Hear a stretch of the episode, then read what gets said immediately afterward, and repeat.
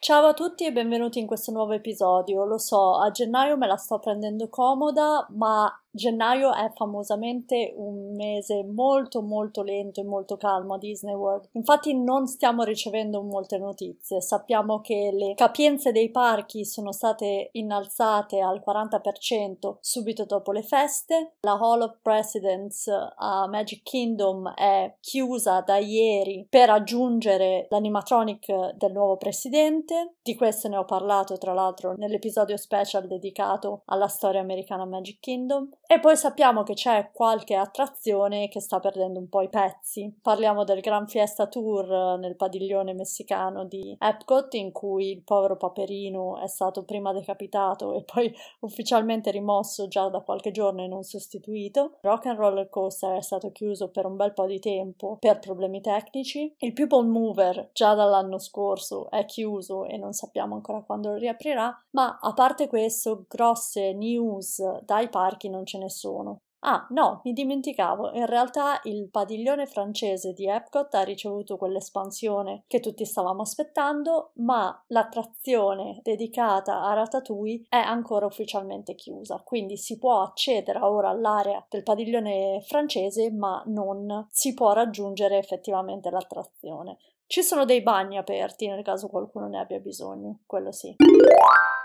Piccola nota da Valentina del futuro, mentre stavo già editando questo episodio del podcast è uscita la notizia che qualche intrattenimento dal vivo tornerà nei parchi della Disney quest'estate. Sto parlando specificamente del Festival del Lion King, che è quello spettacolo ispirato alla storia del Re Leone che è ospitato ad Animal Kingdom. Tra l'altro ringrazio Davide e alcuni altri ascoltatori per avermi segnalato subito questa notizia. Vi prometto che ne parlerò approfonditamente nel prossimo episodio del podcast. Oggi quindi ho scelto un argomento un po' più diverso dal solito, ma non ve lo svelo subito, partiamo subito e ne riparliamo dopo la sigla. Io sono Valentina e questo è Aperitivo a Main Street USA.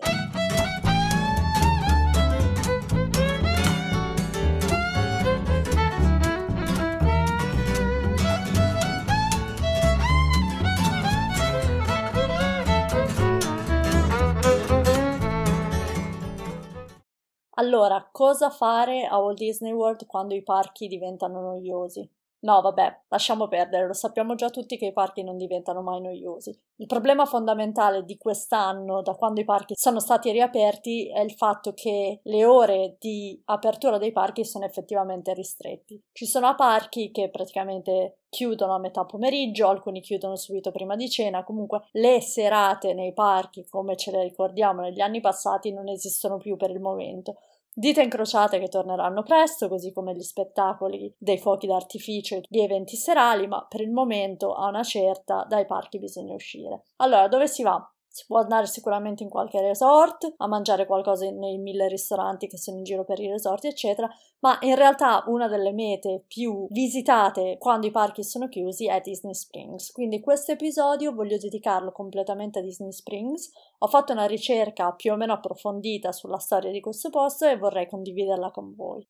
Allora, per chi non lo sapesse, Disney Springs è un'area dedicata allo shopping, al cibo e a una moltitudine di esperienze che fa parte del complesso di Disney World, quindi è in property, come si definiscono tutte le cose che sono nella bolla di Walt Disney World. Spesso Disney Springs è considerato alla stregua di un centro commerciale all'aperto, diciamo, uno di quei shopping mall americani che vediamo nei film, ma in realtà è una meta assolutamente da conoscere e tenere in considerazione per la prossima vacanza a Disney World. Partiamo con i numeri. Disney Springs ha 101 negozi, 64 ristoranti e chioschi e food trucks e 22 esperienze diverse, tra cui spettacoli di intrattenimento e bar con musica dal vivo, eccetera. Disney Springs, come detto, è una meta da considerare soprattutto se avete una mezza giornata libera, se considerate un giorno di pausa dai parchi ma volete stare dentro la bolla Disney o in questo periodo appunto e non si sa quanto durerà se avete la sera fuori dai parchi e non volete sprecare il resto della giornata. Come potrete immaginare, questa grande area turistica che non è a pagamento dentro Walt Disney World ha anche subito dei cambiamenti durante il 2020. Nonostante quest'area abbia riaperto al pubblico molto prima dei parchi, perché effettivamente ha chiuso da marzo a maggio solamente un paio di mesi, molti dei negozi e gli altri business che avevano affittato lo spazio dentro Disney Springs hanno purtroppo dovuto chiudere, chiaramente a causa del problema degli affitti, comunque continuare a pagare un affitto per un negozio chiuso e in generale anche perché molte aziende americane, come sappiamo, hanno poi dichiarato bancarotta.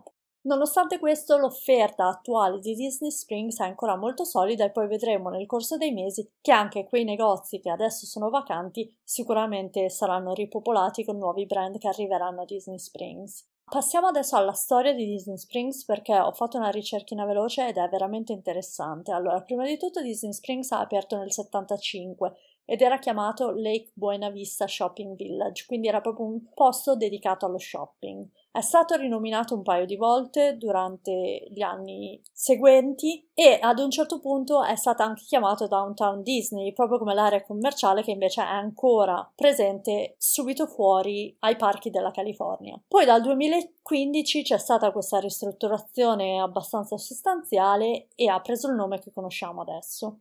In tipico stile Disney, chiaramente anche Disney Springs ha una storia e un'ambientazione molto precise e molto dettagliate. Chiaramente gli Imagineers della Disney si sono occupati anche di questo aspetto di backstory, come la chiamano loro, e non hanno sicuramente risparmiato le energie per creare appunto tutta questa ambientazione per questa location. Disney Springs infatti è ispirata a un piccolo villaggio della Florida fondato attorno alla metà dell'Ottocento da un allevatore di mucche e sua moglie, che scoprono questa terra ricca di sorgenti d'acqua, appunto le Springs, e vi costruiscono la loro casa, il loro ranch. Martin Sinclair, che è questo nome di fantasia di quest'uomo che ha fondato il villaggio, venne poi chiamato The Cattle King of the Springs, ovvero l'allevatore di mucche re delle sorgenti. Il loro ranch, all'interno di questa ambientazione di Disney Springs, è il punto originale in cui il villaggio fu fondato ed è rappresentato dal ristorante che è ancora a Disney Springs, si chiama Deluxe Burgers. La storia narra che il ranch, che poi è stato ereditato dai figli di Martin Sinclair e poi da nipoti di Martin Sinclair, fu trasformato prima in un ristorante e poi negli anni 50 gli fu cambiato il nome in Deluxe Burgers, che è l'offerta che vediamo oggigiorno. Chiaramente tutto questo è una cosa di fantasia, Deluxe Burgers penso che sia una catena non tanto grande di ristoranti di hamburger in America, semplicemente quando Deluxe Burgers è arrivata a Disney Springs ha deciso di partecipare a tutta questa ambientazione e appunto ha affittato quella che era la casa diciamo, punto cardine del primo villaggio di Disney Springs. Però, insomma, tutta questa storia, il fatto che anche un'azienda che non fa parte della Disney, ma solamente affitta un, uh, un locale a Disney Springs, voglia essere così partecipe della storia di questo posto, chiaramente inventata, fa capire anche il livello di dettaglio in cui gli Imagineers hanno operato in quest'area. Tornando alla storia, questo villaggio, appunto fondato da Martin Sinclair e poi è cresciuto, è diventato una cittadina e durante il Novecento ha raggiunto una grandezza tale per cui sono stati fondati i quattro quartieri che vediamo adesso. Town Center, The Landing, Marketplace e West Side. Il Town Center è la parte dei cittadini in cui abitavano i suoi fondatori. Mano a mano che la popolazione è cresciuta, la cittadina si è espansa ed è venuto a crearsi il Marketplace, ovvero la zona del mercato degli scambi commerciali, e il West Side, e poi The Landing, che è la parte più marina come ultima parte.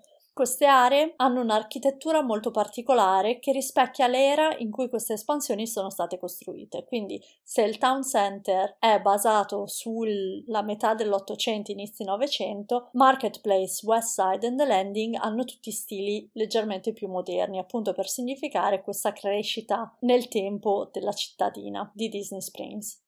Deluxe Burgers non è il solo ristorante che ha deciso di unirsi a questa storia collettiva, e un altro buon esempio è The Ganachery Chocolate Shop. The Ganachery è appunto un negozio di cioccolata, di cioccol- una cioccolateria, e all'interno si nota una targa che dice Chocolate is a good medicine, ovvero la cioccolata è una buona medicina.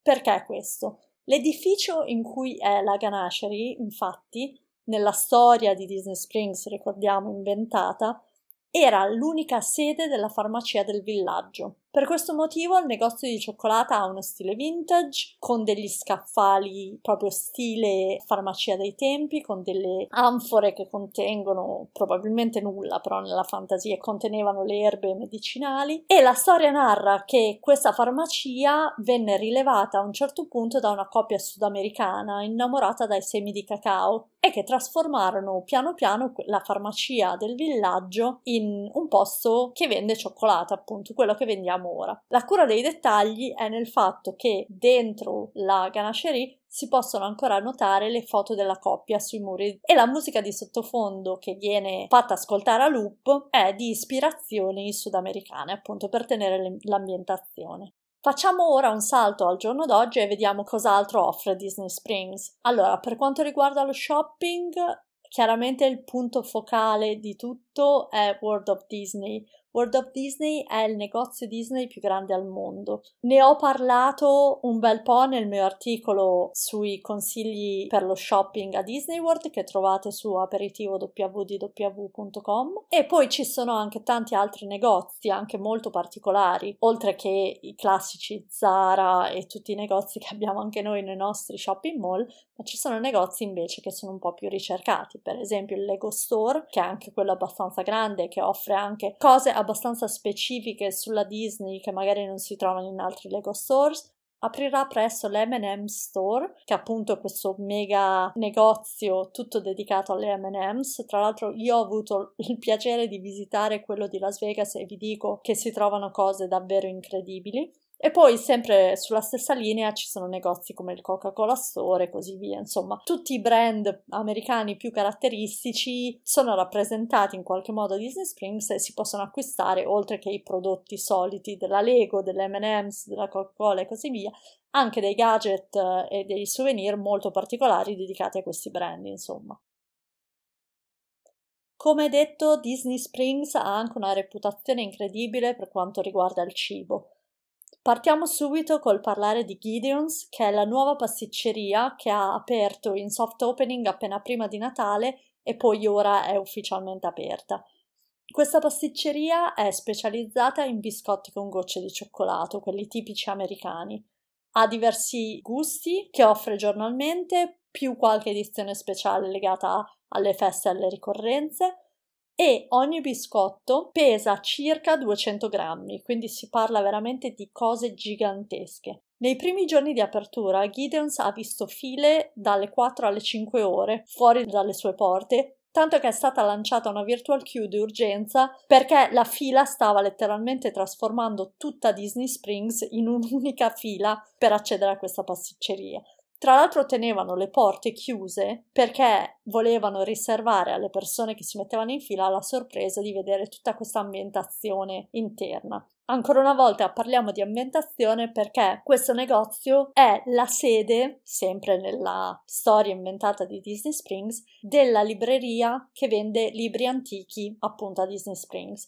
Questo vuol dire che ci sono scansie di libri, luci soffuse, l'ambientazione è molto gotica, è molto scura e i suoi muri all'interno sono completamente ricoperti da ritratti di personaggi stilizzati che potrebbero essere usciti dalla mente di Tim Burton. Quindi Gideon's assolutamente da visitare la prossima volta che capiteremo a Disney Springs perché è una cosa nuovissima.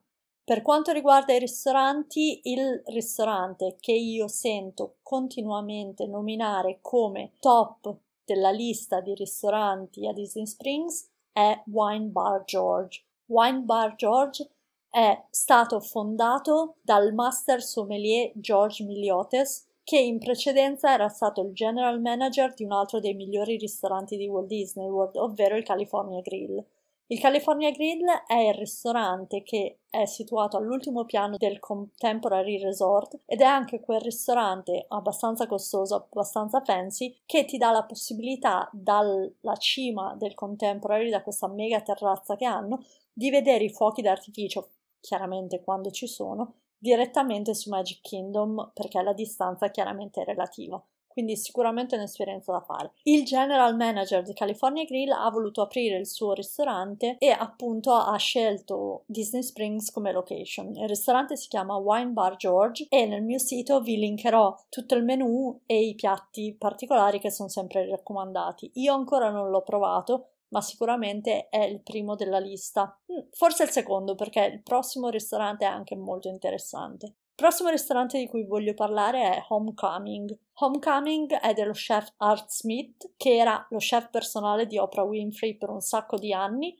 tutto il cibo di questo ristorante è ispirato al cibo del sud degli Stati Uniti. Trovate anche questo linkato nel mio articolo sul cibo tradizionale americano. Tra l'altro è anche uno dei pochi ristoranti che fanno brunch il sabato e la domenica, quindi anche questo top della lista. Se invece state cercando qualcosa di meno formale, un po' più per uno snack veloce e un cocktail, diciamo, la raccomandazione più generale di tutti i siti che leggo continuamente sui cibi di Walt Disney World è The Edison. The Edison è un locale con un'ambientazione molto particolare, ispirata agli anni venti, al gotico e all'era industriale. Questo locale è raccomandato soprattutto per i cocktail, quindi consigliato magari a un pubblico più adulto e quasi ogni sera offre musica dal vivo veramente di qualità ottima. Quindi se state cercando qualcosa appunto da fare dopo i parchi oppure verso tarda sera, dopo cena, eccetera, The Edison è il posto in cui i parti migliori di Disney Springs accadono ogni sera. Passiamo ora all'intrattenimento per Disney Springs e chiaramente non si può non parlare del Cirque du Soleil. Il Cirque du Soleil ha una location stabile a Disney Springs già da qualche anno. Nell'estate scorsa sarebbe dovuto iniziare questo nuovo show chiamato Drawn to Life, che segnava anche la prima collaborazione ufficiale tra il Cirque du Soleil e la Disney, infatti tutta la storia e tutta l'ambientazione dello spettacolo era basato sul personaggio di questa bambina figlia di un Imagineer che scopre appunto il mondo della creazione, della magia eccetera attraverso il lavoro di suo padre. Purtroppo la produzione ha dovuto chiudere poco prima del debutto, ma fortunatamente, nonostante il Cirque du Soleil abbia avuto molte difficoltà economiche nell'ultimo anno, è stato annunciato che lo spettacolo è solo rimandato e inizierà nei prossimi mesi. Quindi, se avete in programma una vacanza a Disney World per la fine di quest'anno e l'inizio dell'anno prossimo, sicuramente date un'occhiata a questo spettacolo del Cirque du Soleil. Tra l'altro nel mio blog vi linkerò dove comprare i biglietti perché per il viaggio che poi è stato rimandato dello scorso aprile io avevo già i biglietti, tra l'altro solo pochi giorni dopo il debutto ufficiale, quindi mi sarebbe piaciuto veramente vedere questo show. Quindi so tutto di questo show, so tutto di come comprare i biglietti e ve le linkerò nel mio blog. Altre cose da fare a Disney Springs c'è Splitsville Luxury Lane, che è una sala da bowling gigante ispirata a quelle degli anni 50 e quindi se avete una giornata piovosa che non sapete cosa fare o anche verso sera per svagarvi con amici eccetera, andate a vedere Splitsville perché è veramente un posto carino e tra l'altro ha un ristorante interno con un sacco di memorabilia, un sacco di cose attaccate in giro, quindi ne vale sicuramente la pena. Un'altra esperienza che so che purtroppo ha chiuso con l'inizio della pandemia e non sono sicura che tornerà, però ve ne voglio parlare assolutamente, è The Void. The Void è un'esperienza di realtà aumentata di gruppo che davvero mi ha stupito. Io ho avuto la possibilità di provarla a Washington DC lo scorso Natale, quindi non nella location di Disney Springs, ma ero felicissima che ce ne fosse un'altra a Disney Springs perché avrei sicuramente voluto rifare questa esperienza. In questo spazio vengono offerte diverse avventure dalla durata di una ventina di minuti e ci si può immergere completamente in una storia, diventando uno dei personaggi della storia. Chiaramente vi daranno la visiera, vi daranno una pettorina, vi daranno degli oggetti con cui entrerete in questo mondo virtuale e con questo visore che vi daranno vedrete anche le persone che sono nel vostro team.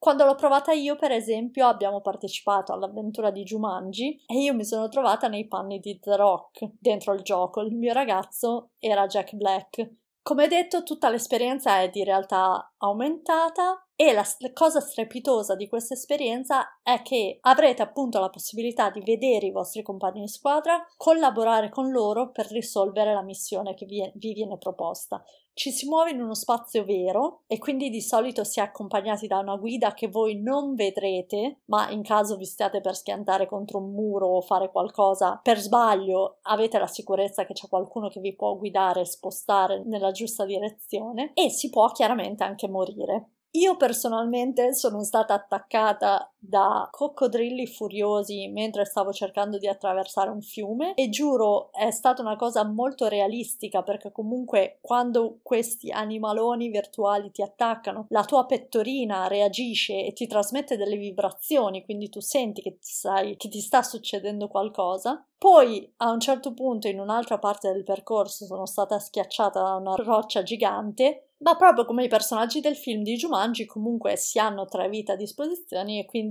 sono riuscita comunque a finire il gioco con il mio team da viva. Tra le altre esperienze che offrivano in questa location di Disney Springs si poteva scegliere tra Star Wars, Wreck-It Ralph, Jumanji e tante altre. Sicuramente quella di Star Wars di combattere contro gli Stormtroopers eccetera sarebbe stata un'esperienza incredibile e per questo anche spero che tornerà presto. Quindi vi terrò anche informati se The Void torna perché ve lo garantisco è un'esperienza unica, tra l'altro dal costo irrisorio di 20-30 dollari a persona ma è sicuramente una cosa incredibile. Io mi sono divertita tantissimo e non vedevo l'ora di rifarlo veramente. Altra esperienza Disney Springs, chiaramente non si può dimenticare della NBA Experience, che è un posto gigante, tutto dedicato all'NBA, quindi al basket, ed è imperdibile per i fan del basket, chiaramente si possono intraprendere sfide a canestro, ci sono dei quiz sulla storia dell'NBA, ci sono memorabilia dei personaggi più importanti della storia dell'NBA